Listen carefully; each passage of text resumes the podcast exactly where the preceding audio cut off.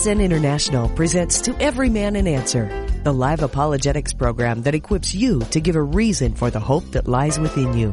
If you have a Bible question or a question on the Christian faith, you can call us at 1 888 827 5276. Again, that's 1 88 88 Ask CSN. Let's get things started.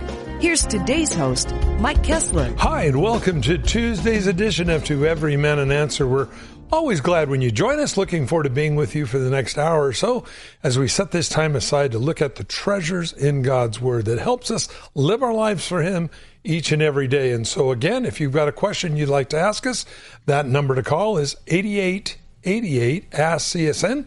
And again, if you've got a question concerning, well, what Christians believe or what's going on in the world, maybe you've just been reading your Bible, come across something you don't understand, hey, call us. That's why we're here for you. Again, 8888 Ask CSN's the number to call, and you can be part of the program today. Now, joining us today also, we have with us John Randall from Calvary Chapel OC down by San Clemente, California. Hi, and welcome, John. Mike, great to be back with you today, brother. God bless you. Hello to the CSN family on this Tuesday. Uh, you just got back from Hawaii as well, and uh, boy, I'll tell you, what was the uh, uh the flyback there that you were getting from uh, from Maui? Well, you know, I was at a conference uh, there in Honolulu with several with the majority of the pastors uh, who pastor over there in the different islands, and one of which was the pastor in Lahaina, Steve Santos, who's a friend of mine. And um, boy, he he actually at the conference I was at, he spoke right before me. And I tell you, Mike, it was hard to follow because my heart was just so broken for my brother that I've known for years, and and they're really going through it over there. They've had such a difficult time, and and just assessing what the needs are. His house is packed wall to wall with people who've been displaced, lost loved ones, and so we're we're praying for opportunity. There's there's now boots on the ground. People are starting to assess the situation so that we can help, and we're just probably like many people, just waiting for that green light to be the hands and feet of Jesus in ways that are very practical and helpful to those in need. Yeah, yeah. You know the uh, the count that they give us is about somewhere around 115, but the locals there are mm. saying the count is at least 480 to over 500 people and they wow. still have thousands missing. Uh, I think mm. it's about 1,100 or so currently is still are still missing, and so mm. um, again, they weren't just burnt; they were literally incinerated. They were cremated. Um, the fire was moving at a mile an hour, a mile a minute, is how fast. Why it got so many people. I I've shared the story. I don't know if I was with you, John, when I shared about. Uh, a fellow named Scotty that I met in Hilo uh, as he came back over from Lahaina because there's nothing there. He had mm. relatives that lived in Hilo, and um, I was with a, a, friend and he had a sign, Jesus Saves. And uh, Scotty walks up and he looks at the sign and he said, Jesus saved my life. And I said, Well, how did he save your life? And he said, Well, I was there, the fire was coming, and I got in my truck to try to leave, and I went out to get on the highway, and it was bumper to bumper because all the telephone poles had fallen over and blocked the highway. And so then I backed up and I hit a telephone pole. He says, I've lived there for 20 years. I didn't even know it was there, but the smoke was so thick. I, I couldn't see where I was going. And I got back to my house. And he said, then I got out of the truck realizing I, I have to run to the ocean because the air was getting so hot. And he says, as I was running along, he said, I saw people laying on the ground uh, that had been overcome by the smoke. And he said, I, I ran to the ocean and there was a lady there from Texas, a little short lady, about 70 years old.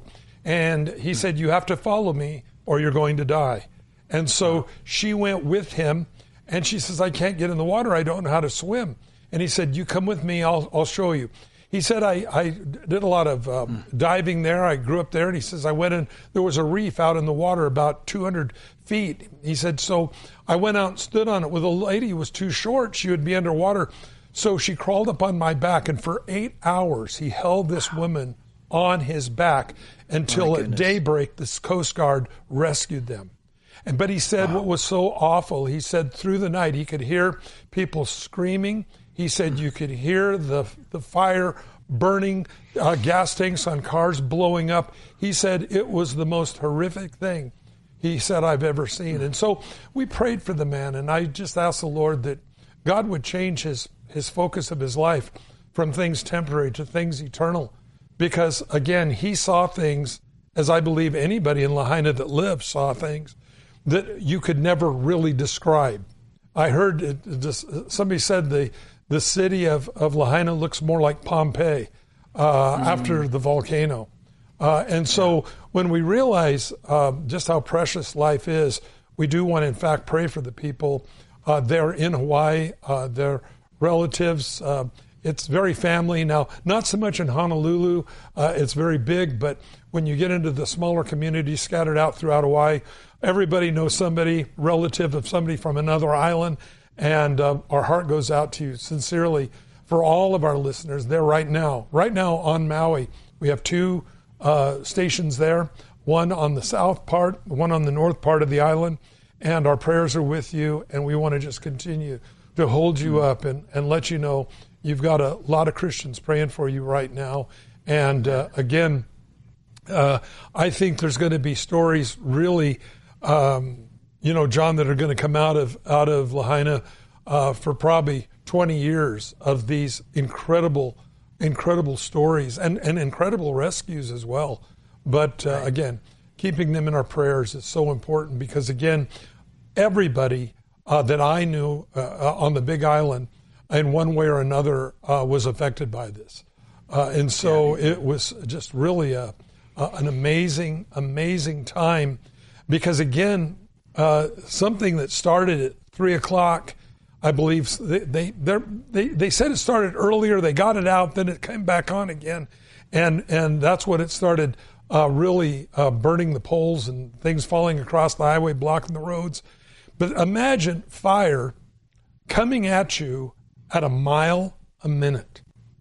Uh, that is incredibly fast. You can't run a mile a minute. Um, and so uh, people would go out of their homes and they'd feel the 130 degree air wind blowing off the fire. And they go oh i don't want to go outside. And so they'd close the door and go back in their house. And for many people that was their death sentence because the fire was going to be there in just just a few moments and completely consume their house. And then the temperatures were well above uh, where you could go outside. And that's why so many people died and children died. And, and again the locals put the number way above uh, way above 400, right up around five plus mm. hundred people, and again um, anywhere from about 800 to 1,100 people still missing. So uh, it is um, really, really a heart a heartbreaking thing. But you know, again, uh, you know, John, I, I just believe as I look globally, and you look at what's going on in the Ukraine, you look what's going on uh, just everywhere I, I believe, I, this is Jesus said, I believe we're in the age of sorrows in Matthew chapter 24. It's not going to get better, friends.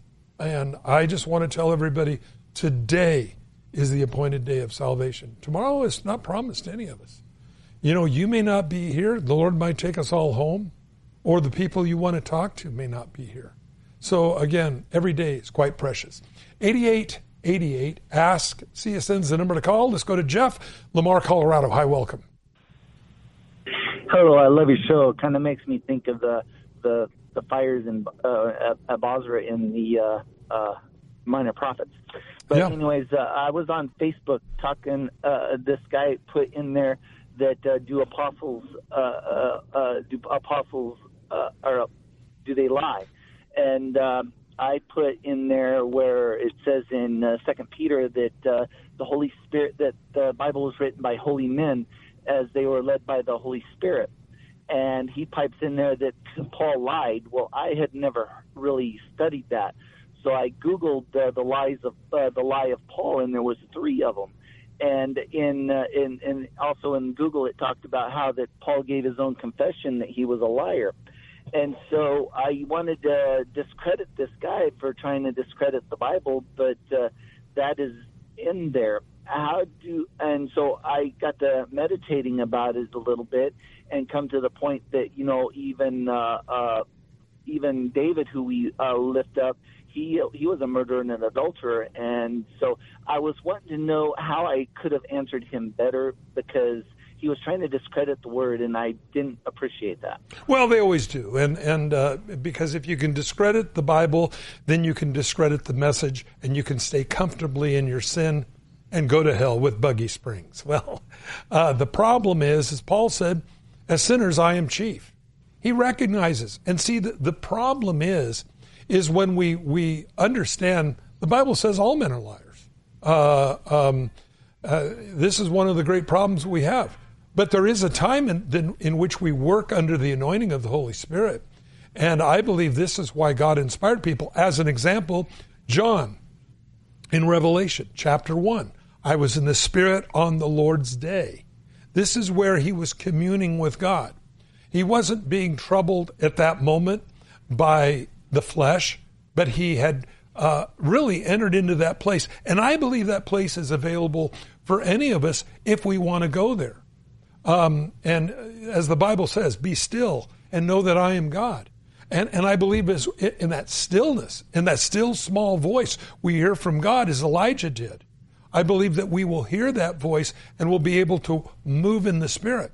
Unfortunately, when we're confronted with so many things in the world today, we find ourselves in the flesh because otherwise the bible the bible says there's none righteous no not one. We have to realize that the bible was written by men but under the influence of the holy spirit.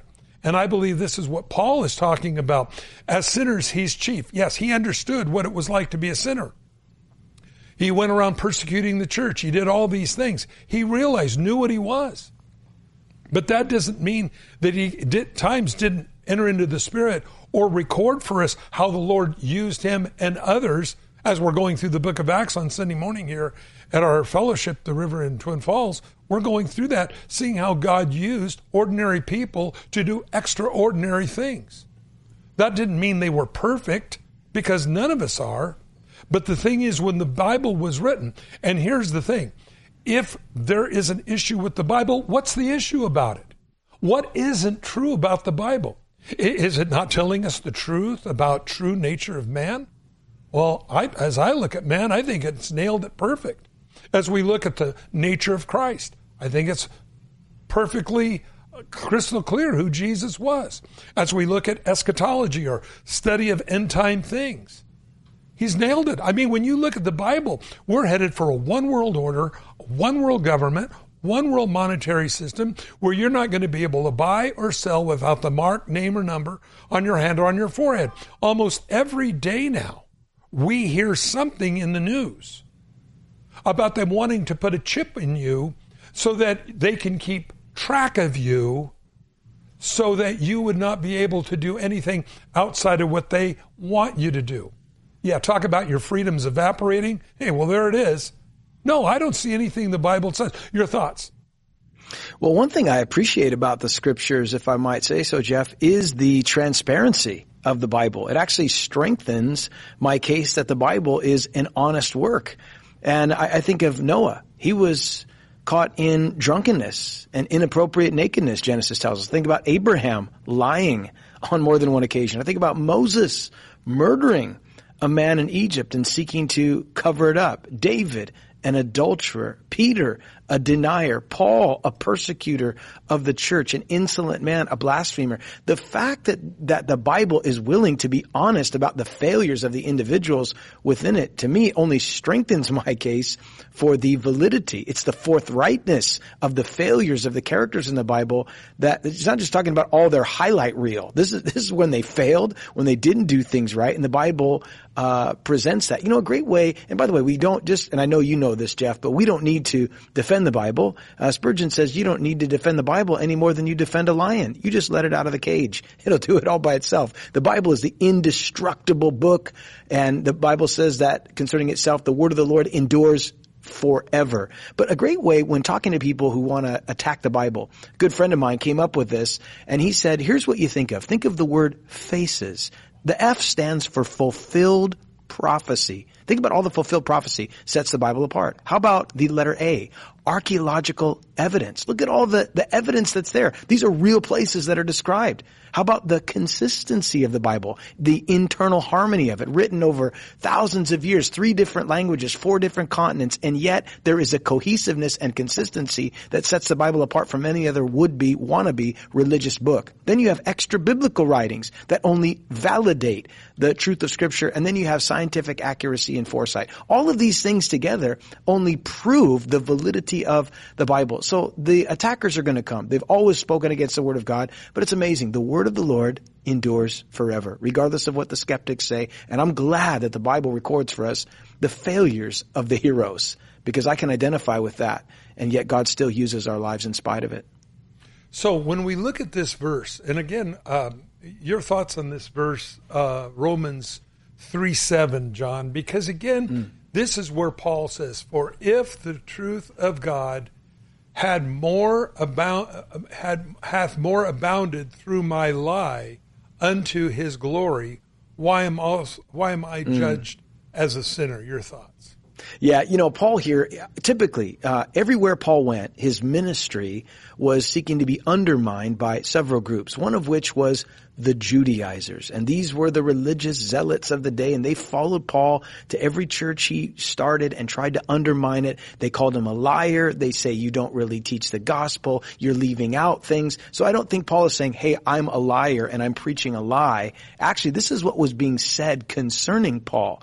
They, called him all of these things, although he did admit to before he knew Christ, he was a blasphemer and an insolent man. But he said, I did it ignorantly. But, but this is Paul under attack. And there would be letters. You look at his epistles where Paul has to defend his ministry. It's almost like tongue in cheek. Like, let's say I'm, I'm lying. Okay. For the sake of argument, I'm lying. Then how come God is blessing or why is God doing this? He isn't saying that I'm lying in order to further the gospel. So I think you need to, um, understand the context in which it's written and the fact that Paul, on more than one occasion, is having to defend his ministry to those who are constantly assailing it.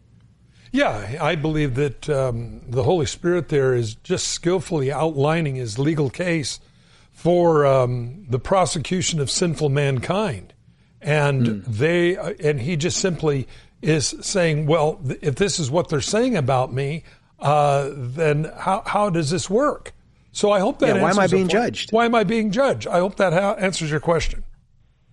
It does, and they also went on to say in Google that they referred Revelation where Jesus said some were false, uh, some were false apostles, and uh, they were they were saying they don't know if Jesus was referring to him or not. Of course not. No, and, and no. again, that is just crazy stuff. The false apostles that were going around. Uh, and they, they they were bad in in the early church. They would go around and you know God has told me to you know for you to prepare a great turkey dinner well, it was so bad, and these guys were going around doing this kind of stuff that they actually came together and and they said, look, if somebody prophesies uh, uh, something, they're not to partake of what that that they say. In other words, if they prophesied a big turkey dinner, they were not allowed to eat of that turkey dinner, as an example, uh, because they were prophesying to benefit themselves. Those are what it's talking about. Paul was never a false apostle, and John and all of them knew each other. And so this is where I believe, again, this is just their absolute insanity in looking at the Bible because, first of all, they don't know the Holy Spirit. Because if they did, they would see the continuity through the, through the entirety of the Bible. But the message is what they don't like. They don't like what Paul said. They really don't like what Jesus said. So if we can discredit the book, we can discredit the message. Now, they tried to do that to Jesus. If we can discredit the messenger, well, our father Abraham taught us, or Moses said, um, Who are you, Jesus? If they could discredit Jesus, why do you eat with the publicans and the sinners? They would say to Jesus. Well, he said, Those are the sick ones, and they are the ones that need the doctor. You see, the, the problem is if you can discredit the messenger, you can discredit the message. If you can discredit the Bible, you can discredit its message. And that's what they work overtime to do. Because believe me, Romans chapter 1 is like scalding water on the sins of our culture today. If you haven't read Romans 1 lately, everyone, Check it out. It'll help you clarify what and how God's going to judge the world someday.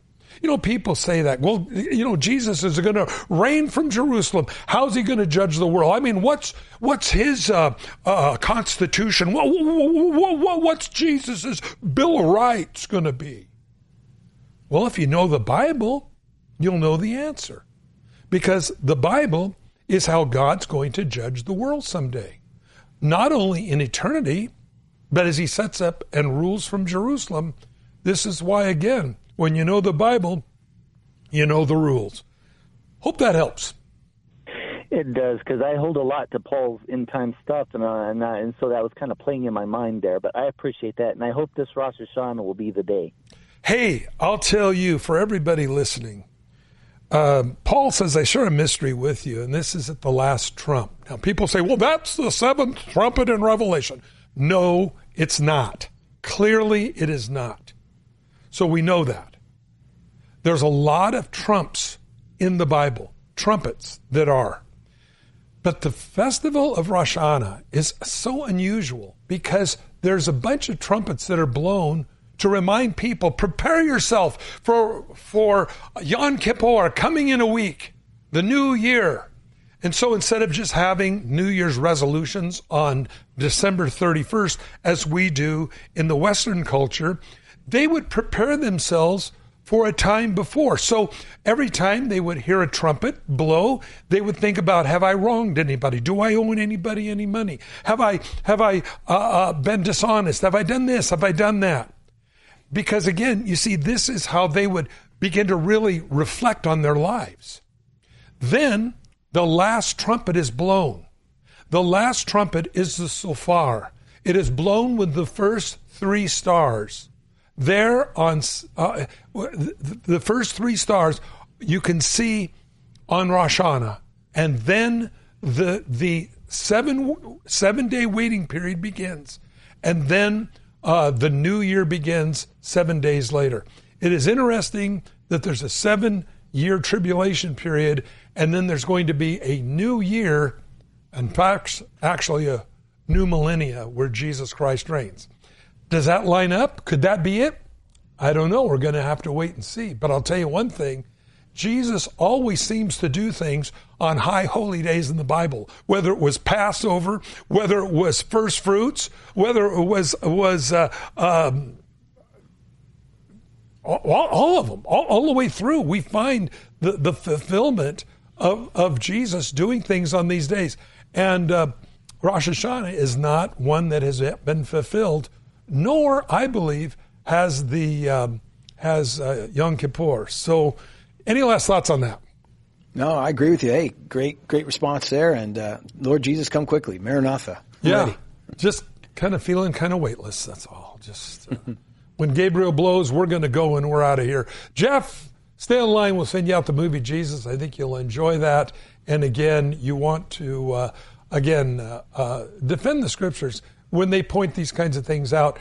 Uh, th- th- it's not talking about Paul. In fact, just to tell you very quickly, uh, when they canonized the scripture, there were so many false gospels that were out there. There was the gospel according to Mary, the gospel of Judas, the book of Barnabas, the book of Enoch. All these were rejected because they were goofy. Now, people today say, well, look at the book of Enoch. It, it, it says the. Listen, if it was junk then, it's junk now. And just because it's old doesn't give it any authority. And so this is why it was rejected. And they were close enough in proximity to the actual events to know what was going on. So again, this is why I believe we have such a treasure in God's Word and that we see how, again, Revelation, the leading up to it, what the Bible says about the Middle East, all these things are happening. And again, you can fake a lot of stuff, but you can't fake prophecy. Oh, you can fake prophecies like Nostradamus and Edward Cayce, and oh, you know when the there's three clouds, and then there's a moon and the star, and then you have all these procrastinators saying, "Well, the three clouds represent the three continents, and then the moon coming up." You don't know what they're talking about. But when Jesus says Jerusalem will be trodden down by the Gentiles until the time of the Gentiles is fulfilled. And he goes on to say the generation that sees this is the last generation.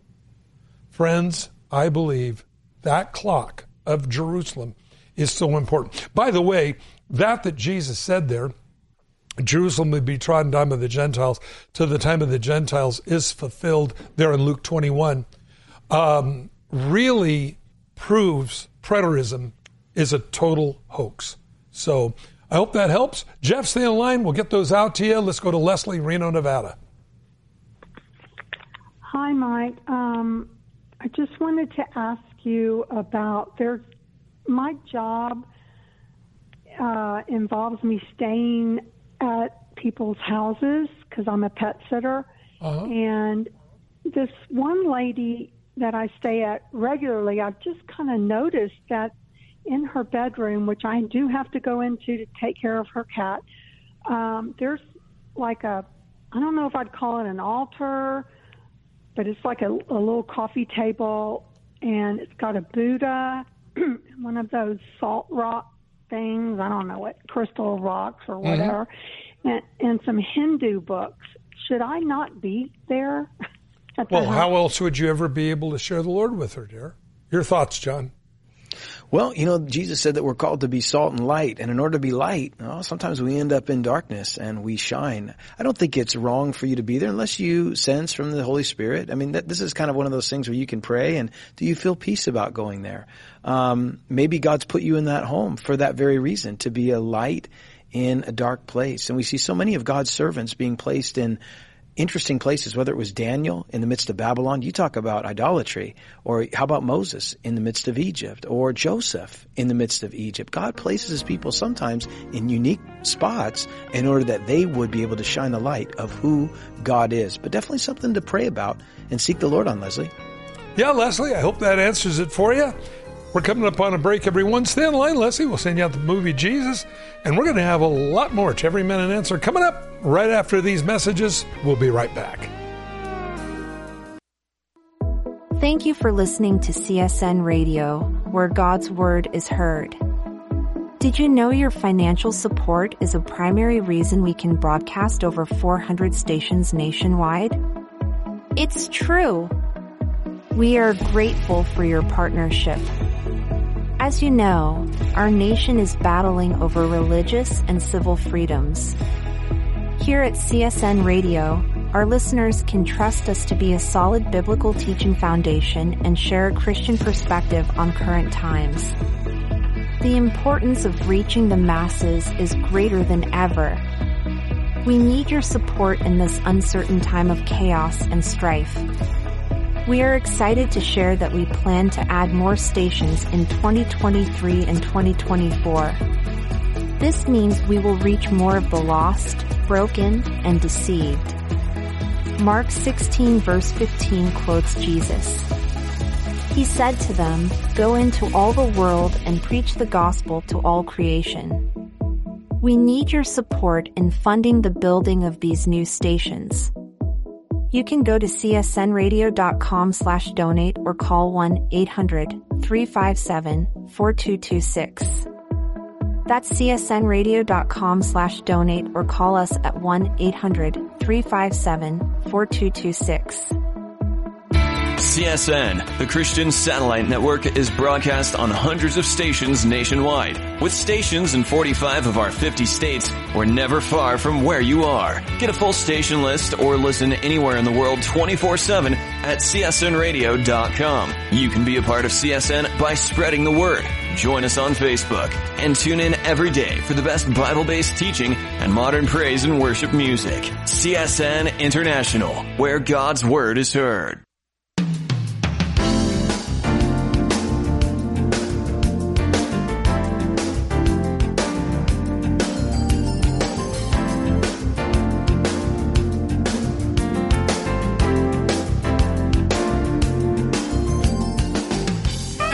Welcome you back to part two of Every Man an Answer here on this Tuesday afternoon with John Randall from Calvary Chapel, South Orange County. And I'm your host, Mike Kestler in Twin Falls, Idaho. And we have Jennifer on the line, Houston, Texas. Hi and welcome. Hi, Hi, Mike. Uh, Hi. Thank you so much, Pastor Mike, um, for listening, taking my call. Uh, so I'll be brief. My question is, I was listening to your message on Sunday on my way to church. My mom and I were listening, and you were ta- you started ministering to the unsaved, and you were talking about how they didn't have a daddy if they were unsaved. Yep. And um, I was wondering, you didn't say that their father was the devil. And so I immediately thought of the passage of scripture that said where Jesus was talking to the Pharisees and he said, Your father is the devil and your you know, your will is to do their your your will is to do their will the father their Satan's will. So I was wondering, was that something specific that Jesus said to them, or are all believers, all non believers, is their father the devil? Well, they may not know it. That's that's the thing, um, you know, because a lot of times, you know, the, you know, you ask an average worldly person, "Is your father the devil?" They'll say no. Uh, they wouldn't believe that. But when I was talking about that, uh, you need a daddy. Uh, we need a heavenly father.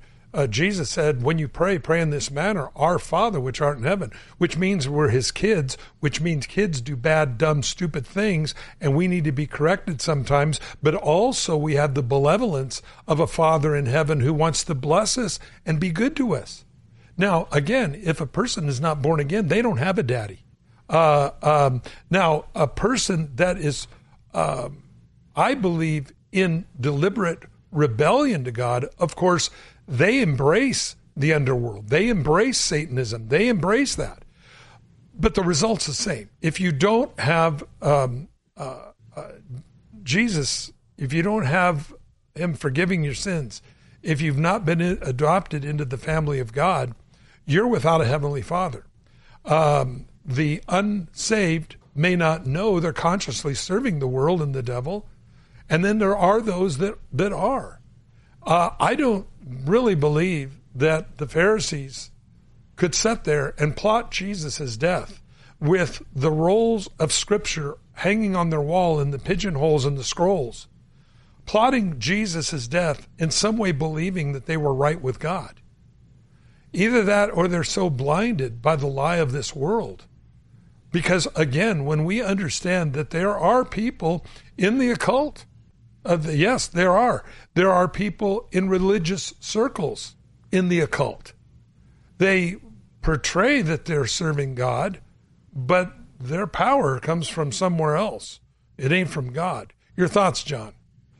Well, I think in the context uh, of that passage, Jennifer, Jesus is in the midst of a confrontation with the religious leaders who were secretly, as Mike mentioned, plotting his death. And so as there is this going back and forth, this dialogue, this confrontation with um, the Pharisees, the religious leaders, Jesus earlier in that chapter talks about him bearing witness of himself. And if I, I, in verse 16, he said, my judgment is true for I am not alone, but I am with my father who sent me. And they said, well, where is your father? And then Jesus answered them in verse 19. He said, you neither know me nor my father. If you'd known me, you would have known my father also. And then later on, they, you know, are continuing and, uh, to talk about the father and Jesus is confronting them. And so when he says you're of your father, the devil, he, he's talking about he was a liar from the beginning. This was his desire. What they were doing, they were lying, they were deceiving, they were basically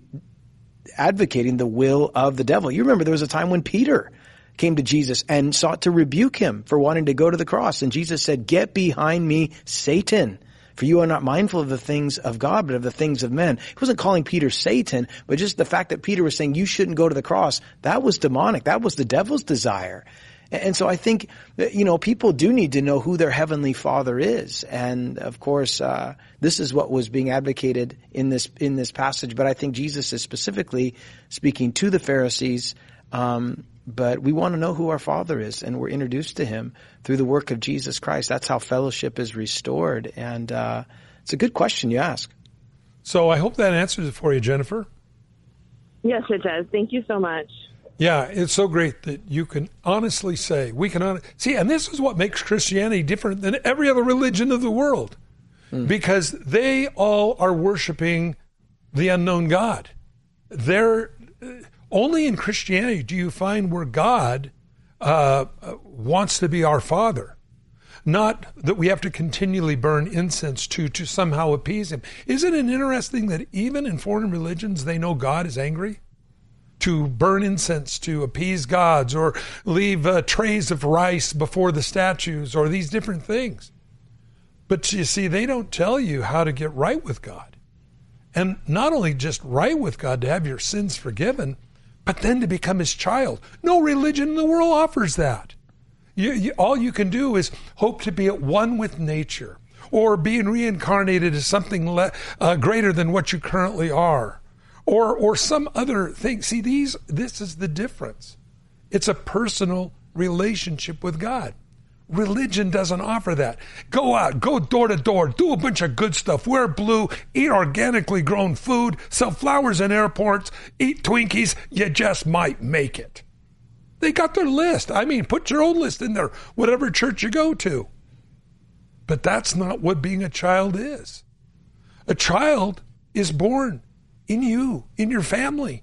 And, and, and my kids come to me. I, I don't say, well, now, how many doors have you knocked on today in order for me to listen to thy petition? No, they just go, Daddy. And I love that because that's the way God wants us to. Paul says, whereby we cry, Abba, Father. We cry, Daddy. Boy, I'll tell you, Jennifer, such a difference between a real relationship with God through Jesus Christ and that old attempt to reach God called religion. What a difference. Stay in line, send you out the movie Jesus. I think you'll really enjoy it, okay? Okay, great. Thank you so much. God bless you, dear. Thanks so much for the call. 8888 Ask CSN. If you want to be part of the program today, we're going to th- go to Theron in the Dalles, Oregon. Hi, welcome. So, if I've been tracking uh, TEMA accurately, every person is made up of uh, three parts the body, soul, and spirit. Yep. My first question is Is there any reason we cannot trace that three parts all the way back to the fertilized cell, the zygote? Well, it's interesting that you mentioned that because we do find that when um, uh, Mary came to Martha. They were both uh, pregnant, and uh, when Jesus was mentioned, uh, John the Baptist leaped in her womb. So, so it's interesting, and we do know that embryos can feel pain, of course, uh, all these things. Um, and uh, there was years ago a movie that came out on that was really exposing the horrors of abortion called Silent Scream and what actually happens, and they show uh, the the cringing. They they show all these things. So no, I, I believe there's real feelings, real emotions uh, in the in, in, a baby, but the Bible says life begins at conception. So I, I think we can we can rest in that. Your thoughts, John?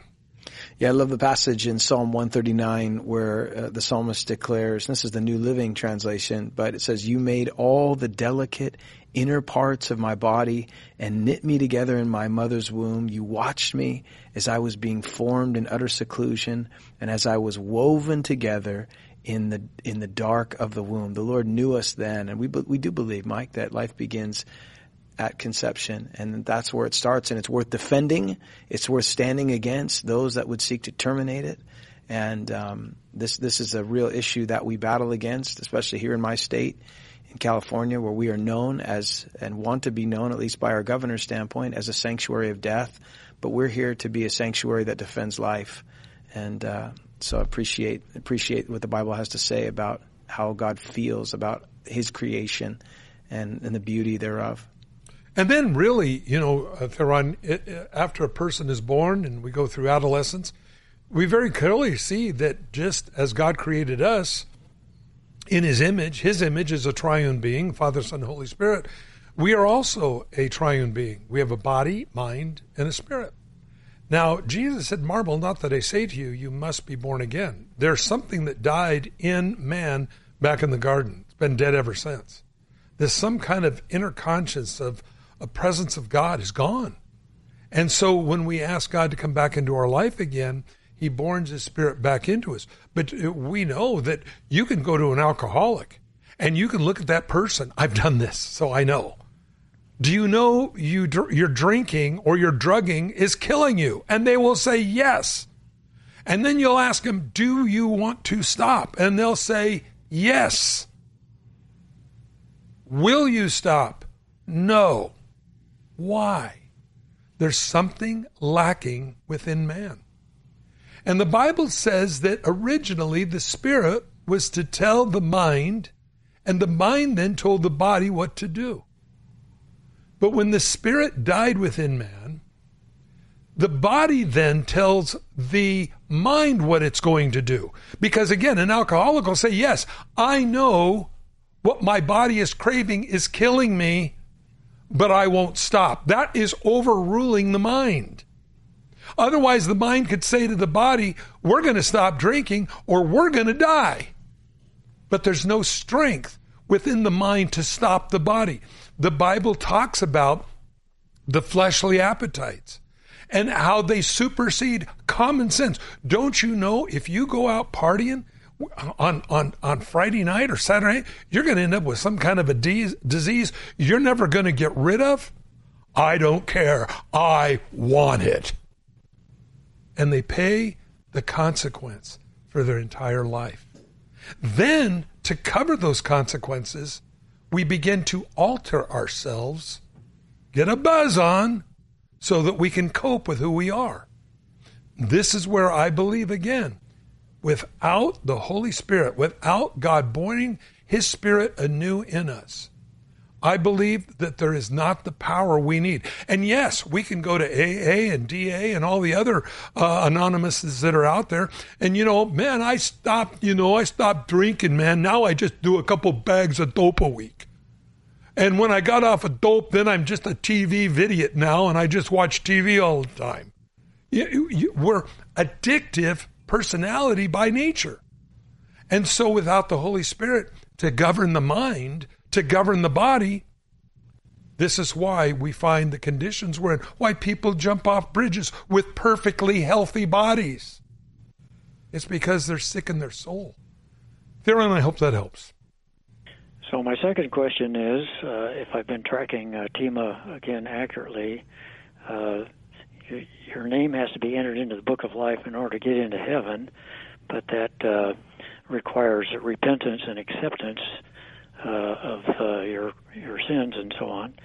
So my question is, uh, what happens to the soul and the spirit of a fetus who miscarries? Okay, your thoughts. Well, you know, the Bible doesn't say that. Uh, it doesn't say this is what happens to uh, a fetus uh, that miscarries. But in light of that, I would look at the uh, the totality of Scripture and the nature of God, and I would weigh on the side that that child goes to be with the Lord, who never had an opportunity to hear the gospel, never had the chance to um, ever know Christ or be told that there was life beyond. I, I do believe that those children go home to be with the Lord. That is my personal take on that, and uh, and Mike, you can weigh in on that, but that's where I where I stand on that particular. And it's a good question that you asked, there. And there's certain questions that you kind of look at the Bible and you think, Lord, could you just spell it out? And He doesn't. He doesn't say this is what happens. And so we're left to use the rest of Scripture and look at the character and the nature of God and the promises of God and how he feels about kids. And, you know, Jesus said, remember Jesus said to his disciples, hey, listen, unless you become like a little child, you won't even see the kingdom of heaven. He would say in another place uh, that such is the kingdom of heaven, like these little children. So there's a special place that God has in his heart for kids, the unborn and the born, or I should say the preborn and the born. And Jesus said anybody that would harm a child in any way, um, will be held accountable for that. And uh, so I, I do believe that child children that are miscarried, and I'm sure there are many listening here today, ladies who have miscarried before. I know my own wife. We went through that one time and lost a child, and yet uh, I am confident that although we never met, we'll see him again. Yeah, and, and we find, uh, again, in the book of Jonah, for instance, the very last chapter, you can look at this. Mm-hmm. Very compassionately, God speaks to, to Jonah about the destruction that did not fall upon the city of Nineveh. And he talked about those people that were there that could not discern the right hand from their left, speaking of children and the mercy that God had for them. So I believe that's extremely important uh, that we understand God's a merciful God. And so where do where do uh, those that go that die in the womb or whatever, uh, even babies? I, I believe they go to be with the Lord until they come to what we would call the age of accountability. Now, where that is not spelled out in the Bible, there is a point where a person lives on their own recognizance, where they understand the difference between right and wrong, those kinds of things. I believe that's where, uh, as we would gather from Scripture, um, uh, this is where a person then uh, would would be held accountable for their lifestyle. Theron, I hope that helps. So, uh, just to be sure, you're uh, you're saying that uh, the miscarriages would go to heaven even though their name is not in the book of life. Well, I would say, who's to say they're not in the book of life? How how do we know that? You know, how do we know to the? You know, you're getting into things that are deeper into the sovereignty of God that no finite man could fully comprehend. Um, uh, if, if, God knows the end, we're, we're, talking about things. How do I know the beginning? I don't know the beginning of the end, but the Lord does. So we're getting into something that we can scratch the surface of and go, explain to me the sovereignty of God in this realm. I, I really couldn't. Um, I'm just going off of, I think, based upon the totality of Scripture, God's character, God's nature, and would believe, as Mike mentioned, uh, that that children they go to be with the Lord if never given the opportunity. God is just; He is merciful; He is gracious. Um, so that would be our take on it. I think that's our perspective. Heaven will reveal it, but I'm pretty confident uh, in that, and, and feel like I could say it on air that these kids go home to be with the Lord. Yeah, and and again, uh, I, I believe that again, uh, God does make exceptions in His Word, not to excuse sin. But I do believe that again, if a person did not have the opportunity uh, I believe then then this is where I believe that a person that uh, again never even really got to breathe on their own, uh, I believe God's great mercy is extended. Jesus said something important. He said, "Suffer the little children to come unto me, for such is the kingdom of heaven." What does that mean? Honestly, Theron, I don't know. Are there going to be children in heaven? Well, such is the kingdom of heaven. So I don't understand that. Now, I know we as adults that have accepted Christ, we're going to be just the right age. But I don't know. I, I really don't understand all about things. I don't know what's inside the atom. I don't know what's beyond the stars. I know God made them. Um, the Bible says he holds all things together. By nature, the atom should explode because like charges repelled. But in the nucleus of every atom, you have positive and negative charges, depending on what it is. But if they're all positive charges there, which they have to be to be in the nucleus, by nature they should repel each other and blow up. God holds that. But the Bible says someday this world is going to melt with fervent heat. And I believe he's just going to simply let the atomic structure do what by nature it would do without God holding it together. Again, What's beyond the stars? I don't know. Um, um, what's it like to live and never have any pain? I mean, a lot of our bodies don't work too good. Uh, I don't know what that's like, but I know someday I will. I know someday in heaven I'm not gonna I'm, I'm gonna hurt anymore. See, so I, I don't have to understand everything. All I have to understand, God's a good God. He's a fair God. Those people whose names are written in the book of life are there because they asked to be written in there. But if you never had a chance to ask, I believe that's why God extends that mercy in those situations. Hope that helps. Thank you very much. Theron. God bless you. Thanks so much for the call. Very provocative. Uh, stay in line. I'll send you the movie Jesus, based out of the book of Luke. What you see there is what you, you hear the scriptures being read to you, and the colors the uh, everything they went to great extent to make that as biblically accurate as they could with no Hollywood production added on the side. think you'll really enjoy it. Theron uh, stay on line. We'll get one of those out to you. Let's go to Charles, Coeur d'Alene, Idaho. How may Hello. we help? Hi, how may we help? Hey, hey, yeah, I got a question about uh, well the Nephilim, I guess. But my friend, he's convinced that uh, that angels came down and had sex with women and created the giants. And mm-hmm. I don't see in Scripture where the angels were considered sons of God. Uh, well, the, the, Bible does say in the book of Job that uh, that uh, the sons of God presented themselves before the Lord. Now that is speaking of angels, but the Bible also says sons of God more than referring to angels Sons of God are referred to human beings more than angels. the idea that angelic beings had sex with human beings, there in Genesis chapter 6, was a foreign concept in Christianity and in Judaism until about 300 AD, where some people believe this is where some of the ideas came from out of the book of Enoch, which was not canonized because of other crazy things it says as well.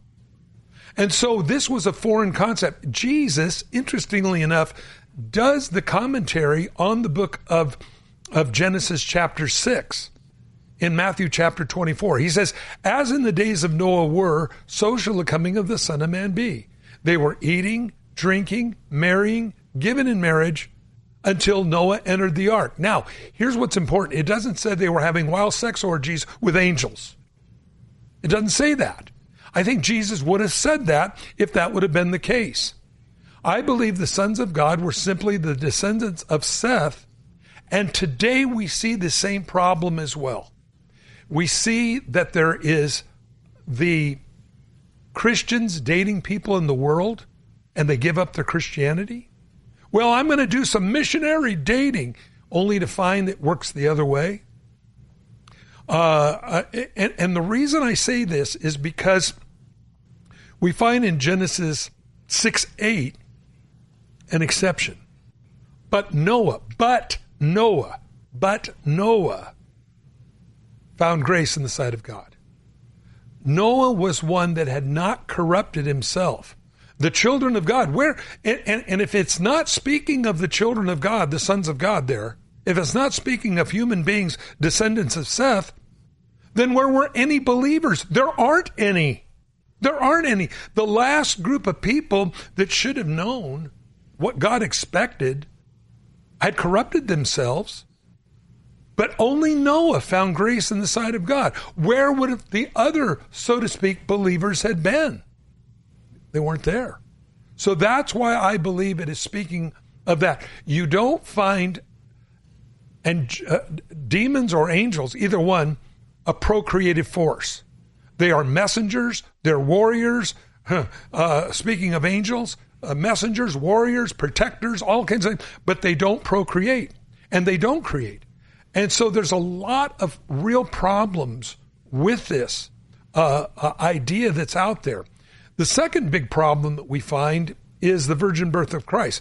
If, uh, if, if supernatural beings were having sex with humans, the virgin birth of Christ probably ain't that big a deal because uh, it had been happening all along. You don't find it in the Bible. It's not even inferred. And I think anything of this magnitude would have been clearly spelled. Well, that's why the flood had to come. No, that's not what the Bible says. It said man had corrupted himself. There's nothing that he imagined he could not do. That's what it was. Not because there were half breeds on the earth. It doesn't ever say that, but they add stuff in. Well, the book of Enoch says, quit, quit quoting. I tell people, books that aren't canonized. Why don't you start quoting Mad Magazine as well? See, this is the problem. Your thoughts, John?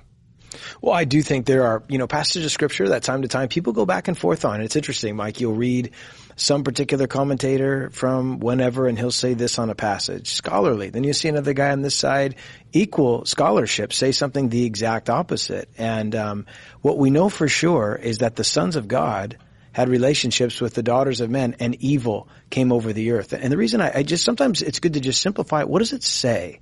Yes. And it says what it says and you can leave it at that and accept that. And, um, and it's not a salvation, not, not that you're making it this, Charles, at all, but it's not a salvation issue. And sometimes people get, get hung up in the weeds on different things. And I was telling Mike one time, a guy came to our church and said, listen, whatever your take is on Genesis 6 is going to determine whether or not we come to your church. So were these, who were the sons of God? I'm thinking, uh, listen, I can tell you who the son of God is. It's Jesus. How about we talk about that? And maybe that go. should determine whether or not you're going to go to our church because that's the one son of God that we want to be, uh, be aware of and know personally. But, you know, it's good to seek these things out, to go to scripture, to dig deep, but also at times just to accept what it says, to accept it in its context, in what it says, and, and then it doesn't get confusing or off. And, um, and so it's okay to ask questions, but it's also good to be a good student of the word. Compare scripture with scripture. Yeah, John, book of John says, to them gave he power. Speaking of us as humans, to them gave he power to become the sons of God to as many as them that would believe on his name. Mm. So important. In these days that we live in. And so I hope that uh, Charles answers it for you. And uh, if you like, stay on the line. Send you out the movie Jesus for for Luis, Ronald, Robert. Please call us. We'll put you on first thing tomorrow. Promise. No waiting. John, thank you so much for being My on pleasure, the air today. Always appreciate you. your insight and your love and your heart. Continue to pray for the people of Maui. Again, uh, they need our prayers. And again, keep looking up. Our redemption draws nigh. God bless you. Good night. To find out more about this ministry or to receive a copy of today's program, please call 1-800-357-4226 or write us to Every Man an Answer, P.O. Box 391, Twin Falls, Idaho 83303. That toll free number is 1-800-357-4226. Subscribe to the free podcast on iTunes by searching for To Every Man an Answer in the iTunes store or visit us online at csnradio.com slash TEMA. To Every Man an Answer is a production of CSN International, the Christian Satellite Network. The opinions expressed by our guests may or may not be those of CSN International or of this station.